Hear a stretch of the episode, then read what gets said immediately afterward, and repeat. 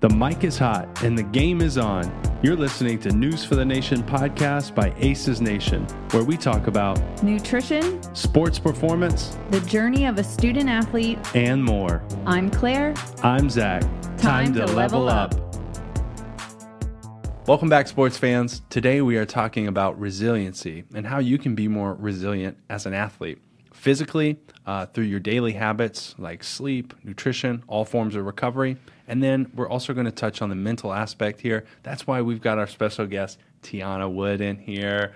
That's awesome. She is a certified sports psychology coach. So she's going to help us out with the mental side of how you can be more resilient on the field.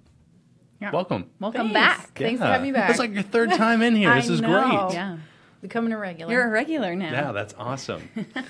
All right, so um, let's just talk about resiliency, right? Um, one thing I think would be cool is if we talk about things as athletes maybe we struggled with from a resiliency standpoint, whether that was physical, whether that was um, some type of recovery strategy, or whether that was a, a mental block that maybe we had and then came, you know, overcame at some different point. Um, Tiana, you want to start with that?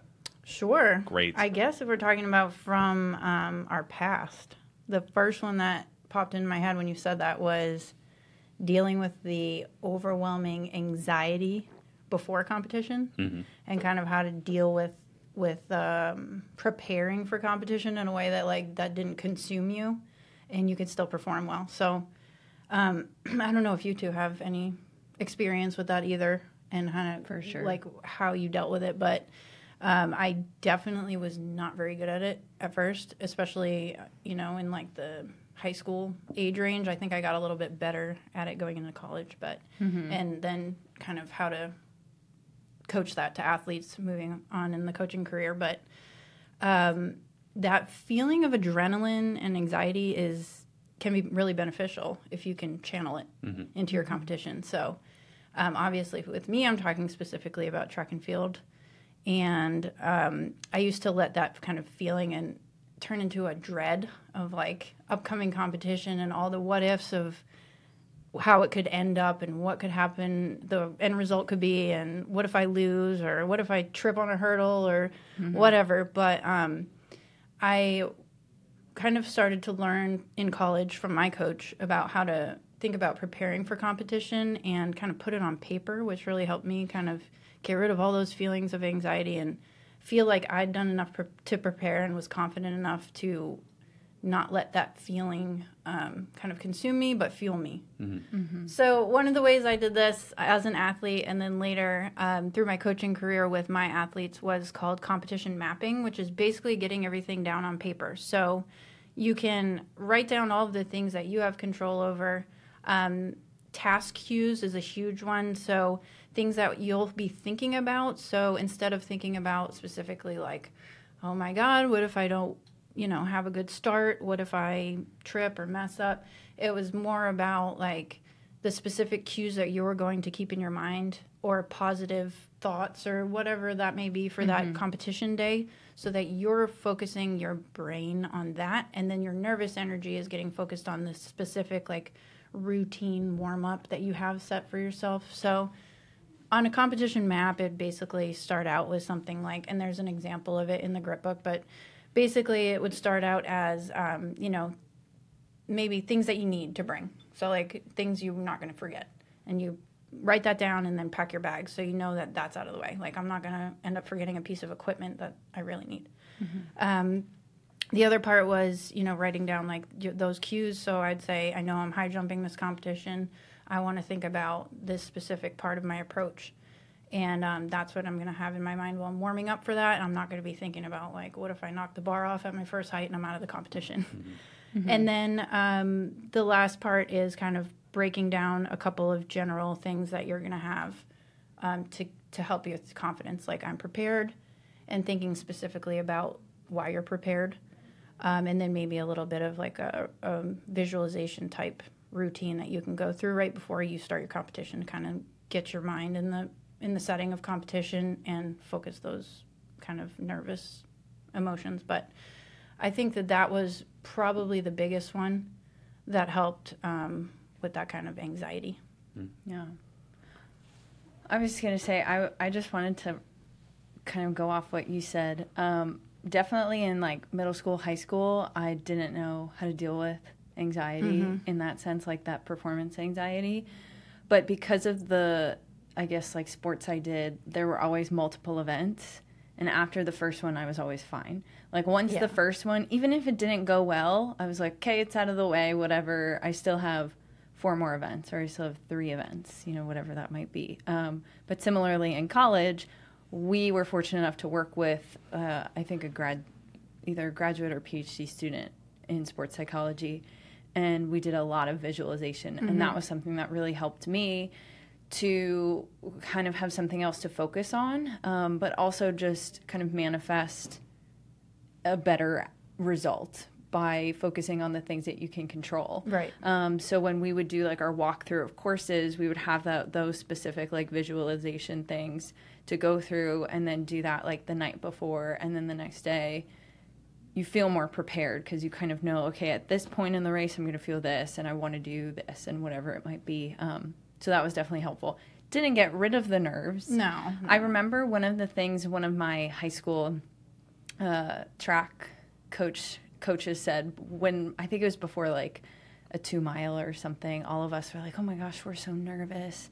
Like, uh, I don't, I don't know if I want to do this." And he was like, "That's good that you're nervous. It means that you care and you want to do well." And that was really helpful. I think just to to normalize it almost of like it's okay that you feel that way. Just don't let it consume you.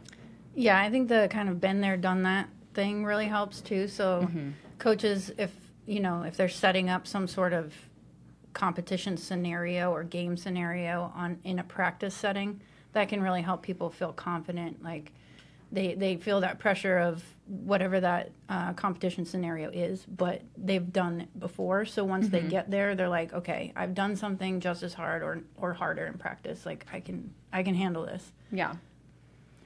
I, I what I think is really fascinating about track and field is the really like the urgency and the finality of those moments, right? Where it can be really easy, I think, to get in your head about what you're going to do and how things can go wrong because you only have a limited amount of opportunities, right? And it's mm-hmm. like there then and there. I mean, especially even if you're racing, it's that one time you have, right? Yep. And it's a huge moment, and I think it's really important to establish those types of resiliency practices, like as you mentioned early on and very often, and have those opportunities to go out and experience failure in practice or experience like, hey, this is a really big moment, and I need to prepare myself to bring that anxiety down and really just focus on things that I can control. Because I, I mean, when I did track in high school, it was not like that big of a deal for me because I wasn't going to go do it and I wasn't even that good at it, right? but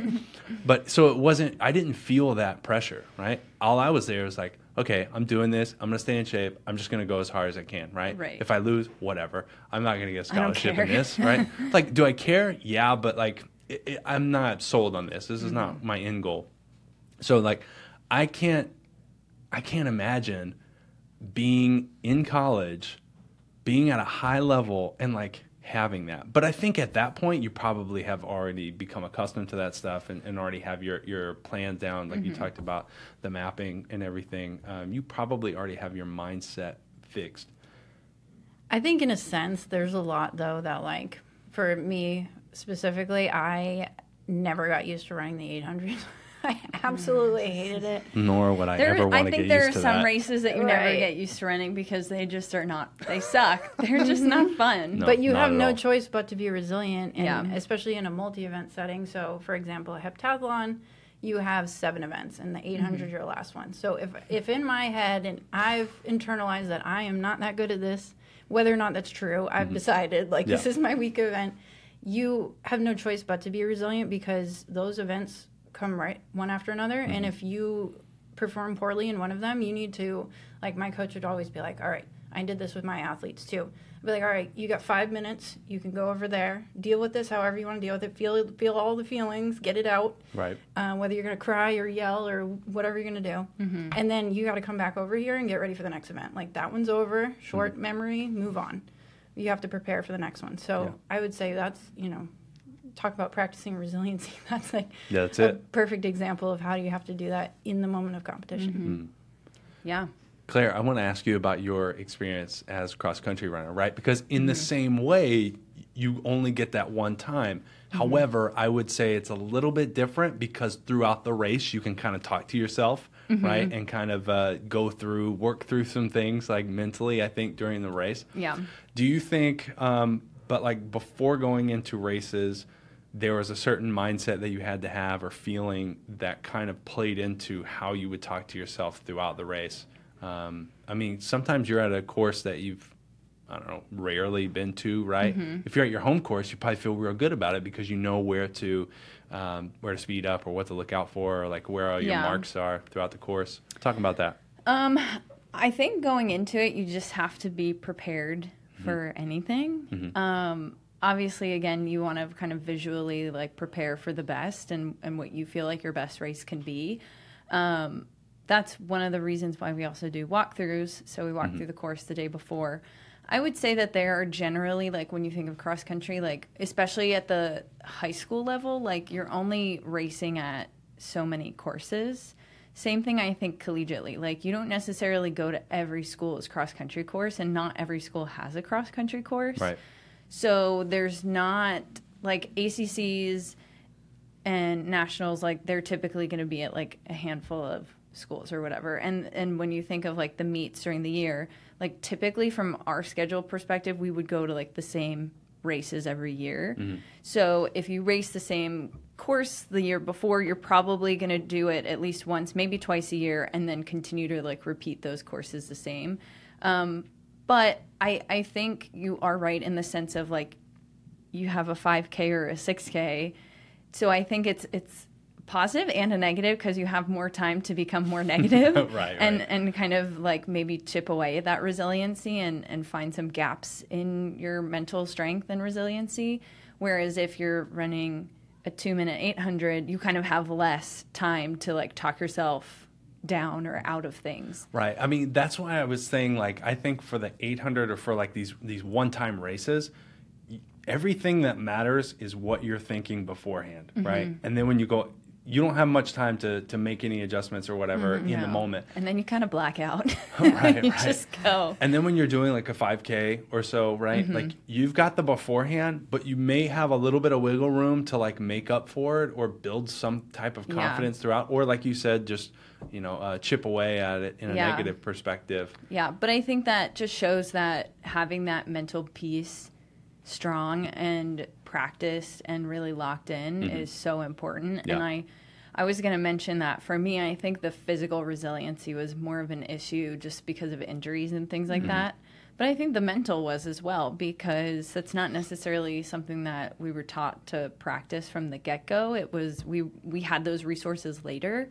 Um, but I think in in a 5K, it's easy to you know not feel confident or have that slip when you're getting passed or when your coach is yelling at you and you're like i physically like cannot do what you're asking me to do um, it it kind of breaks your confidence a little bit so um, There's think- some unique challenges there too. I think that Yeah. relate to team sports because you're like you have it because it's an endurance thing. You have these long moments where you might feel good the first half, and then all of a sudden your stomach hurts, or Yeah. or in a game something goes wrong, like a play is bad, or something you know somebody gets injured and has to come off the field or something, and then you have to figure out how to turn it around in the moment. Mm-hmm. Whereas like you know in a short race or jumping event or something, it's you know, like you said, you have to just prepare for the next thing. Yep. Whereas when you're racing a long race, you have to like, all right, I, I feel this right now, but I have to figure out how to refocus in a way that's going to help me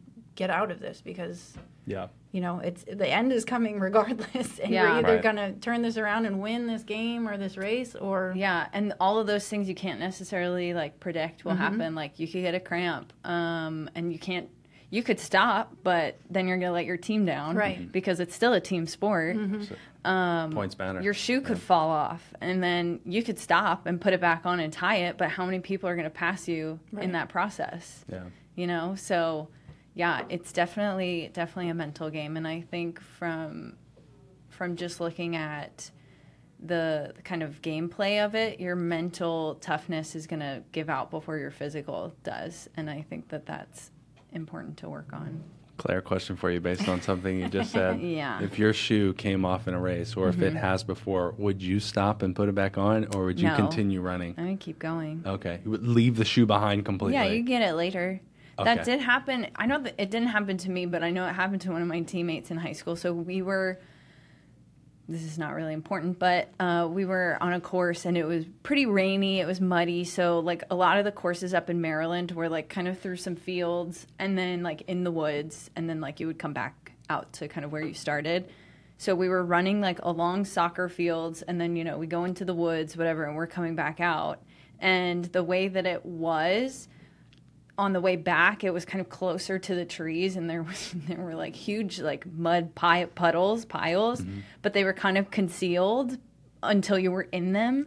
And her shoe just got like her spike just, Just got like stuck. Sucked off suctioned off, and so she was like, "Well, guess I'm just gonna keep going." That happened to me Um, in a race too. I had the same thing. Yeah. Not, not in mud because I was on a track, but somebody Yeah. stepped on it. Yep. And it flew off. Yep, In a I've race, seen that. that And yeah, you kept going. Yeah, it was an 800, so I had, to, and it was within like the first, I think, lap or Yeah. so, and there's four on an indoor track, Yeah. so I kept going. Yeah. Had a hole in my sock at the end. Yeah, that's what I was I going to mean, ask. I guess it kind of depends too. Like, if it was track and it was a 10K and my shoe came off like the first mile, I'd probably put it back on. Yeah, you depends on know, how long. You know, yeah. Mm-hmm. And if it's like at that at that point, it was like the last 400 of the race, so she was like, "Scott, mm. I'm not putting it back on. like, what? Why? It's- why? It's probably the most important push right there. Yeah, right. You don't so want to get past. yeah, so it probably depends where it comes off. So Mm-hmm. in my brain, I was like, if it came off where hers came off, mm-hmm. no, No, I'm not stopping. Absolutely not. Yeah. But um, if one, if it's on a track, and two, if it's early enough on, I would say that you're probably better off putting it back on so you don't like mess up your knees or hips or anything. Yeah. Now you yeah. mentioned from a team perspective, um, this is what my experience was. Like it, it's never that one moment, right? It's it's just a series of moments tied together where there are good, there are bad things that happen, right? Mm-hmm. And you just have to almost like you went from event to event, you have to just forget about that play and then move on to the next one and just Mm-hmm. Yeah. know that there are more coming, right? Obviously they get more important the Mm-hmm. the further down the line they go. Uh, depending on score or whatnot, but Yeah. um, you know, I think it is just that building block type of approach. Like, okay, I need to. For me, it was I know my abilities. I need to know what we're doing, and then I just need to do my job. And at that point, it was it was easy to me because I knew my abilities, and I had learned what we were going to do throughout practice and stuff like that. And at that point, it was just making it happen. Um, which is cool. Um, I, I always felt like I built more resiliency mentally through the training process, mm-hmm. not through the competition like mm-hmm. moment, not through the big moments. And I always felt like those were more important. And for some reason, I love those moments more mm-hmm. than the games because I was able to like get better to learn. But but don't get me wrong, games are great because you can still learn in games, and I think that was one of my main things throughout my playing career was I wanted to be able to be better every single time. Like I wanted to learn what we needed to do to like dominate or or just do our job better than our opponent. And then just awesome, let's replicate that. Like you know, and if they make an adjustment, okay, cool, let's make an adjustment. Um, but I always felt like conditioning was a big part of that for me. Gonna ask. Yeah. Yeah. So like when we were conditioning, like trying to mentally put myself in a position where I was very uncomfortable, but I but I knew that I could push through. And then obviously in, in conditioning there is an end point, right? So it's like Do you think being with teammates was part of that too, where like you no, did I- that I together? I did a lot of my training by myself in high Oh, okay. school. So it didn't matter to me whether it was teammates. It was more about me Mm-hmm. feeling that, right? Um, and honestly, if I had to talk more during conditioning, which is you know warranted for like people who are like team leaders or captains or whatever, um, you know, it doesn't necessarily detract, right? But it also takes away some of your like focused recovery time. So when I trained by myself, right, like I'd go as hard as I could, but obviously I just had my time with like focusing like how am I breathing, you know, like uh, what am I doing during my recovery time, and being a little more. Um, disciplined with those elements as well. But I, I think through the team element, obviously, there's when you're doing stuff um, two parts here. When you're doing something with other people, there's more of an adrenaline rush, right? You're around other people, you go a little bit harder. Mm-hmm. Um, and then I also think there's a little bit of bonding effect that happens when you're doing it with other people, right? You, Yeah. you go through tough times with people and you kind of bond over that situation. Um, so it's good to do things with teammates because, like I mentioned, you'll go harder and you'll probably have a better connection to that person through that experience. Um, Yeah, group suffering. yeah, right, right, right. But I mean, uh, that's Highly a, recommend. yeah. yeah, it's a, it's a cool thing to build relationships and um, also just kind of you know be there in the experience of other people because you Yeah. can you can get pushed by someone being there and not even say anything to you. You know, Absolutely. Th- there's that like visible accountability measure to Yeah. it. Um, but I think that I think that training is, is a good part of that too, where you can start to build in any of those mental strategies that you're going through. Mm-hmm. But I always think it's great to push yourself like to the limit there, right? Where you Yeah. because fatigue. What is what is that quote? Fatigue makes cowards of us all, right? It's that it's that Never point where you're getting before. uncomfortable, you know, and that is going to challenge what you're doing, right? Right. Because if um, my coaches always had this rule in college where we could, we couldn't bend over, uh, you know, put our hands on our knees during conditioning sessions, right? Um, That's always a personal favorite of mine as a track coach because right. physiologically it doesn't make sense. But Right. all coach that's every coach's thing. Put your hands on your head. Well, okay, so while we're talking about this, research says that Mm-hmm. hands over head versus hands on knees, hands on knees is better for Right. recovery, right? No other positions are mentioned in that research, though. So, I mean, my goal was always to just stand up, Mm-hmm. to just be ready for the next one, control my breathing, right, low and deep, and then when it's time to go, a little bit higher, a little bit faster, um, to just kind of play into my nervous system that way. But um, that that was always just a, a thing. Is when people get tired, they just revert back to whatever is comfortable, right? Mm-hmm. And it's, I, I just love the challenge of I feel awful right now. Yeah. But but I gotta yourself. Mm-hmm. beat myself in this Yeah. moment, right? Yeah. So that I know when it gets to some other point later that I can handle the situation. I can Mm-hmm. ha- I can be more than what my body is feeling or what my current like thoughts or emotions are towards the situation. Mm-hmm. So that that was my experience from a team perspective. Yeah. I have a question about team perspective type thing too. Especially, I feel like I see this a lot. It wasn't so much a you know track and field or cross country thing as much, I don't think. But like when you're say football or soccer, maybe um, where you have the interaction of fans, number one, and coaching staff, number two. Um, I feel like part of being a resilient athlete is being able to take in, you know, maybe your coach is yelling at you, maybe a fan is heckling you or something. Um, like kind of refocusing and and um, making sure that you are like putting your attention on exactly what you need to be focused on in order to t- tune out that noise and make sure that you're being resilient in the moment of maybe a bad play and someone's blaming it on you or your coach is like what are you doing and you need to refocus did you ever have that experience and what did you do in order to like refocus yourself Okay. Um, in college football, my coaches were very hard on us. Um, so yeah, we we were recipients of a lot of that, you know, uh, verbal communication and feedback. We'll call it instantly. communication. yeah, that verbal feedback instantly, right? Just a lot of that stuff was happening. Um, I think for me in college, it just came back to the point where like I understood their coaching style. I didn't take it personally because I, I knew my abilities, like, and I understood what I was doing, right? Um, I can say without a doubt because I received praise after um, afterwards sometimes that them yelling at me in the moment it it didn't do anything to me and it didn't mean that I was a terrible athlete. It just meant that they were disappointed in what I was doing at the time, right? Now whether or not the job got done, that was up to me. Them them being unhappy with the way that I did it, um, it, that's fine. You know, they, they, they've got their own idea of how they want it to go, right? But as long as I'm following that game plan and I'm doing my job as a teammate, um, that stuff is going to be seen later or just once reflected upon will be realized, right? So I think there's a lot of stuff happening in the moment for college football coaches who have you know their reputations on the line you know week to week you know uh, position coaches you know being accountable to head coaches and then head coaches to like fan bases and administration and stuff like that so like understand there are a lot of pressures on certain people you know during these moments so um, i think just being confident in yourself and your abilities and doing the best you can in the game plan for your team, like just do your job type of thing. Mm-hmm. That helped me because I got yelled at all the time. But mm-hmm. then like the film would come around and it would be like, okay, all right, he actually yeah. he actually was doing a good job, or he was doing something right.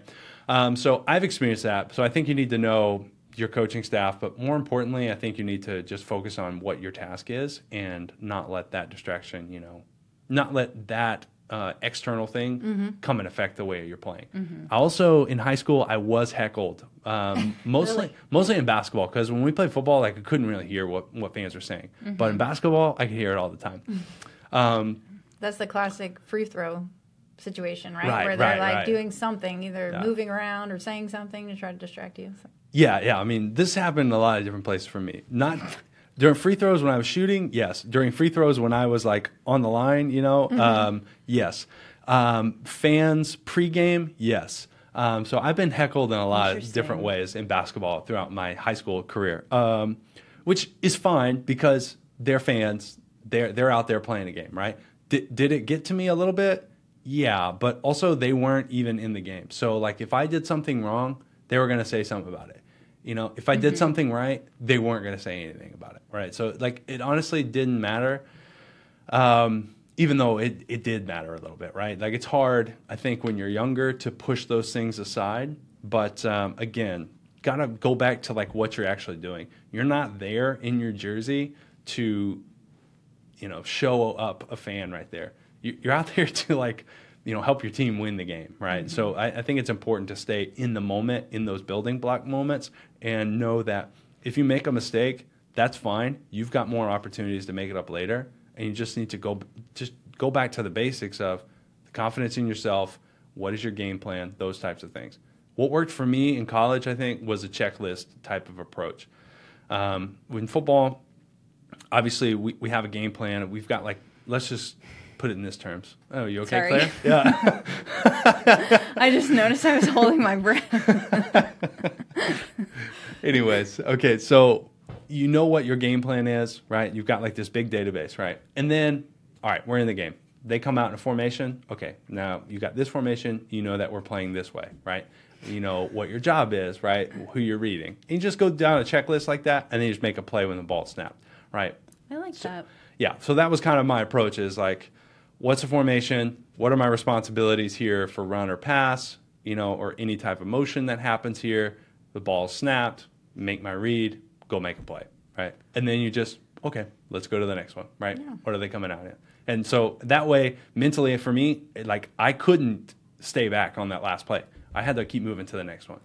I think there's a couple things you touched on there that are big, like the task focus mm-hmm. is a big one for being resilient. Um, you you mentioned reflection, which is huge. I think people kind of overlook that one um, where they lo- maybe you did lose a game and you made a lot of mistakes. Um, instead of carrying that whole energy and feeling around losing, you need to look at that moment, decide what you did wrong, what you could do better, and then go out there and practice that and move on the next game. Like forget about that. Yeah, absolutely. Performance and um, you know go go with everything that you learned and try again um, with a fresh start. So I think those are two really big ones that definitely help people become more mentally resilient. Yeah, that's big stuff. Yeah.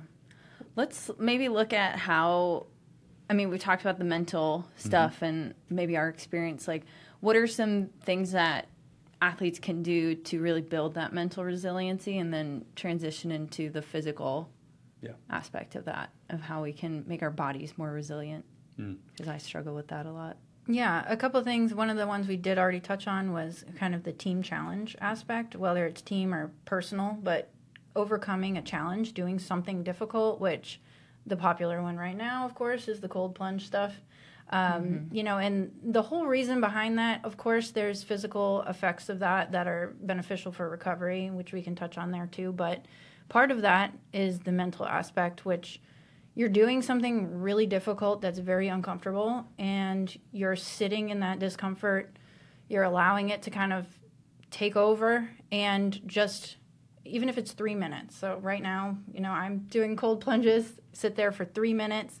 Work on breathing. That's another way you can um, kind of work on mental toughness. Is just sitting discomfort and then working on your breathing. So you're kind of taking the mental side out of it. All you're doing, if your thoughts are wandering, is refocusing right back on those breaths. So you know, simple, super simple one is like five second breath in, hold for five seconds, exhale for five seconds. Just do that over and over. And if you start to notice negative thoughts coming in or just your mind wandering, you just go right back to the five seconds in, 5 seconds, five seconds out. Um, so I think those couple things are really big. Um, writing things down and reflecting, um, kind of in the sense we talked about reflecting, you could do that in many ways, like film um, that you mentioned, journaling um, is a big one.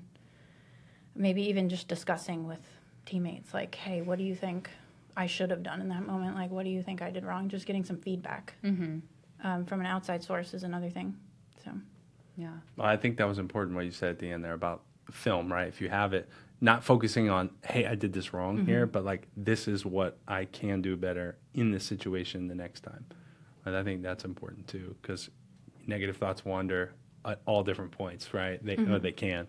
So focusing on the, the constructive aspects of, of this reflection or this uncomfortable moment if mm-hmm. you're in the uh, cold plunge, you know? Yeah.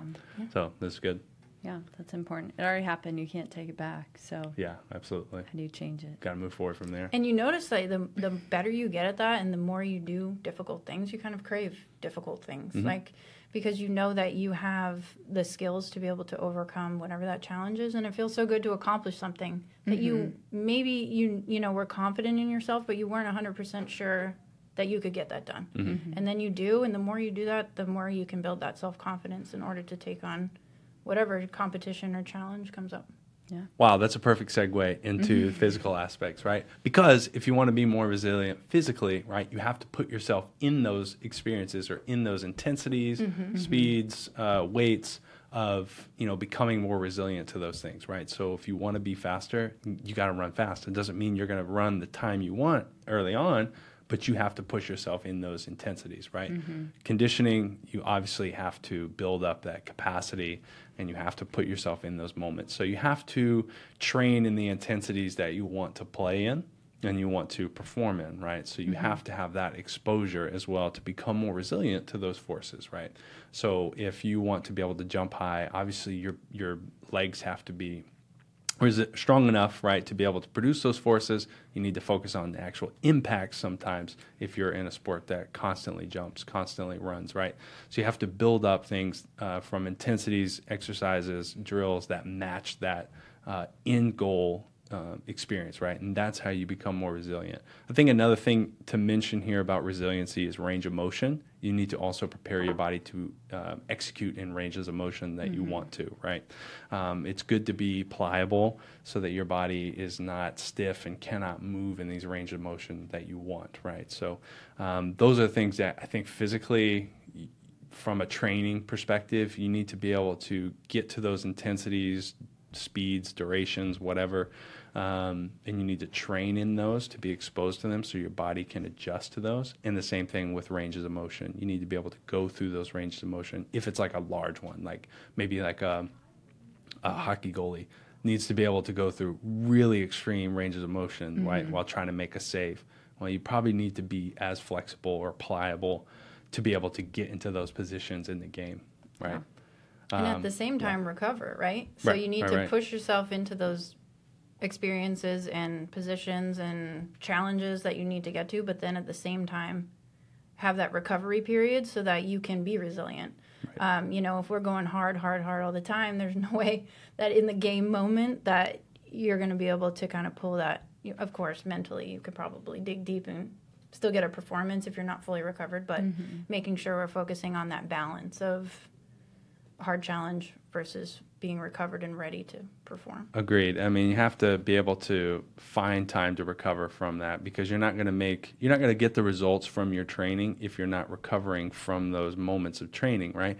Uh, to take a popular song reference, you know, you'd be going down, down in an earlier round if you Oh just keep God. training hard all the time, right?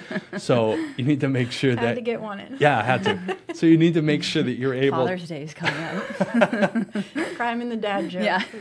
you need to make sure you're able to recover from what you're training for as Mm-hmm. well. So I think that's good. Now, Claire, you want to give us some uh, a recovery um, tips here from a nutrition perspective, from sleep perspective, because Tiana can t- touch on that as well. So Yeah, I guess. Um, well, I guess nutrition will fall under like the recovery umbrella and becoming resilient to all sorts of things. So, like maybe the most prevalent ones would be like injury, illness, but then also like even mental maybe stuff. So if you're not fueling your body the way you need to, your brain's not going to be able to work optimally, or um, maybe from like more of an endocrine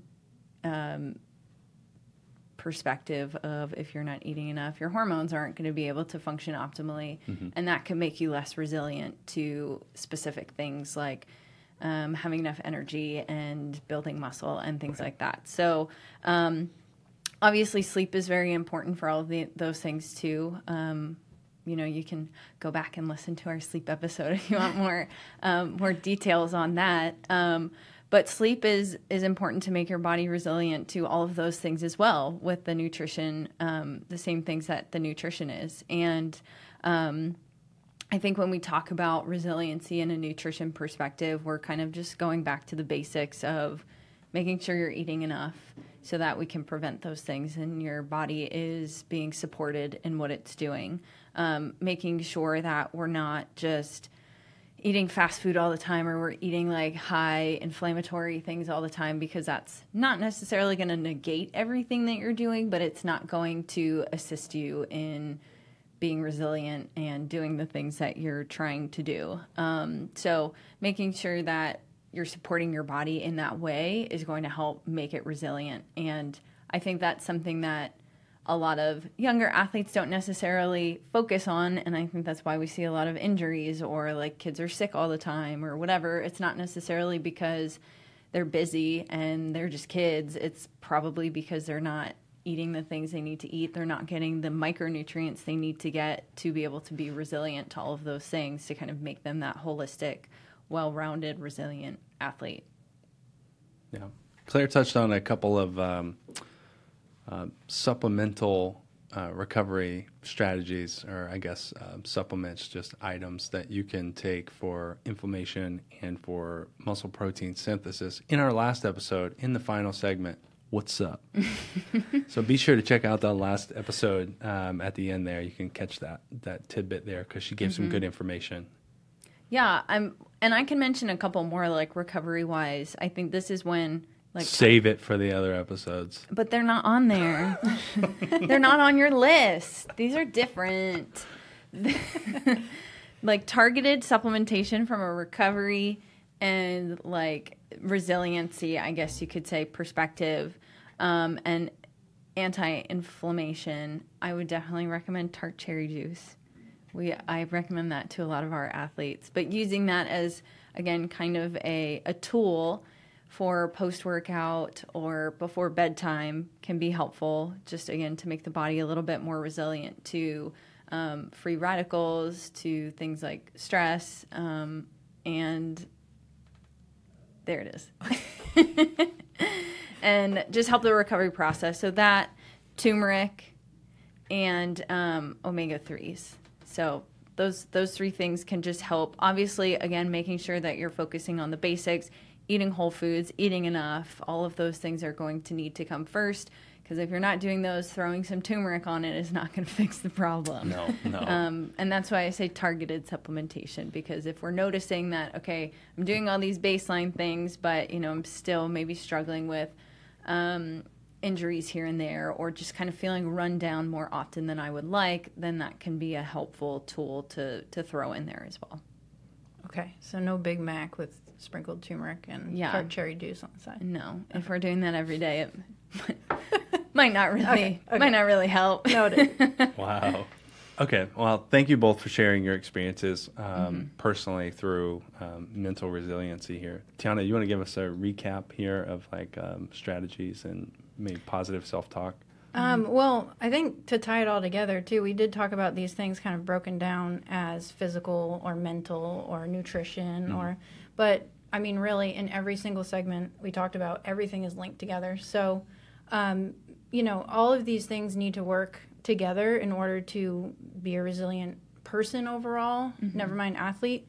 Um, so I think any combination of what we've talked about will be an improvement but making sure that you're touching on something from each aspect of this, um, whether that's the, you know, doing really difficult things so that you're preparing your body for those particular challenges of your sport, while at the same time, when you're doing those difficult things, you're having to deal with discomfort and understand what that mental toughness aspect looks like.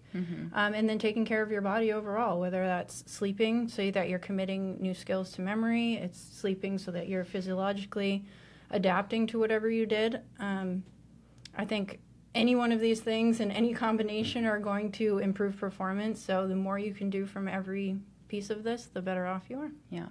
And it'll apply to other parts of your life too. Absolutely. That's important to Yeah. mention that. Carries over Yeah. after sports. yeah, after sports or even you're a student athlete, it carries Yeah. over into just every aspect of your life. Oh, that's an episode. all. Yeah, yeah definitely. Definitely. well, thank you, Tiana, for coming on today and Yeah. helping us out with this Thanks for having me, as episode. always. yeah. Yeah. We'll catch you on the next one. Bye.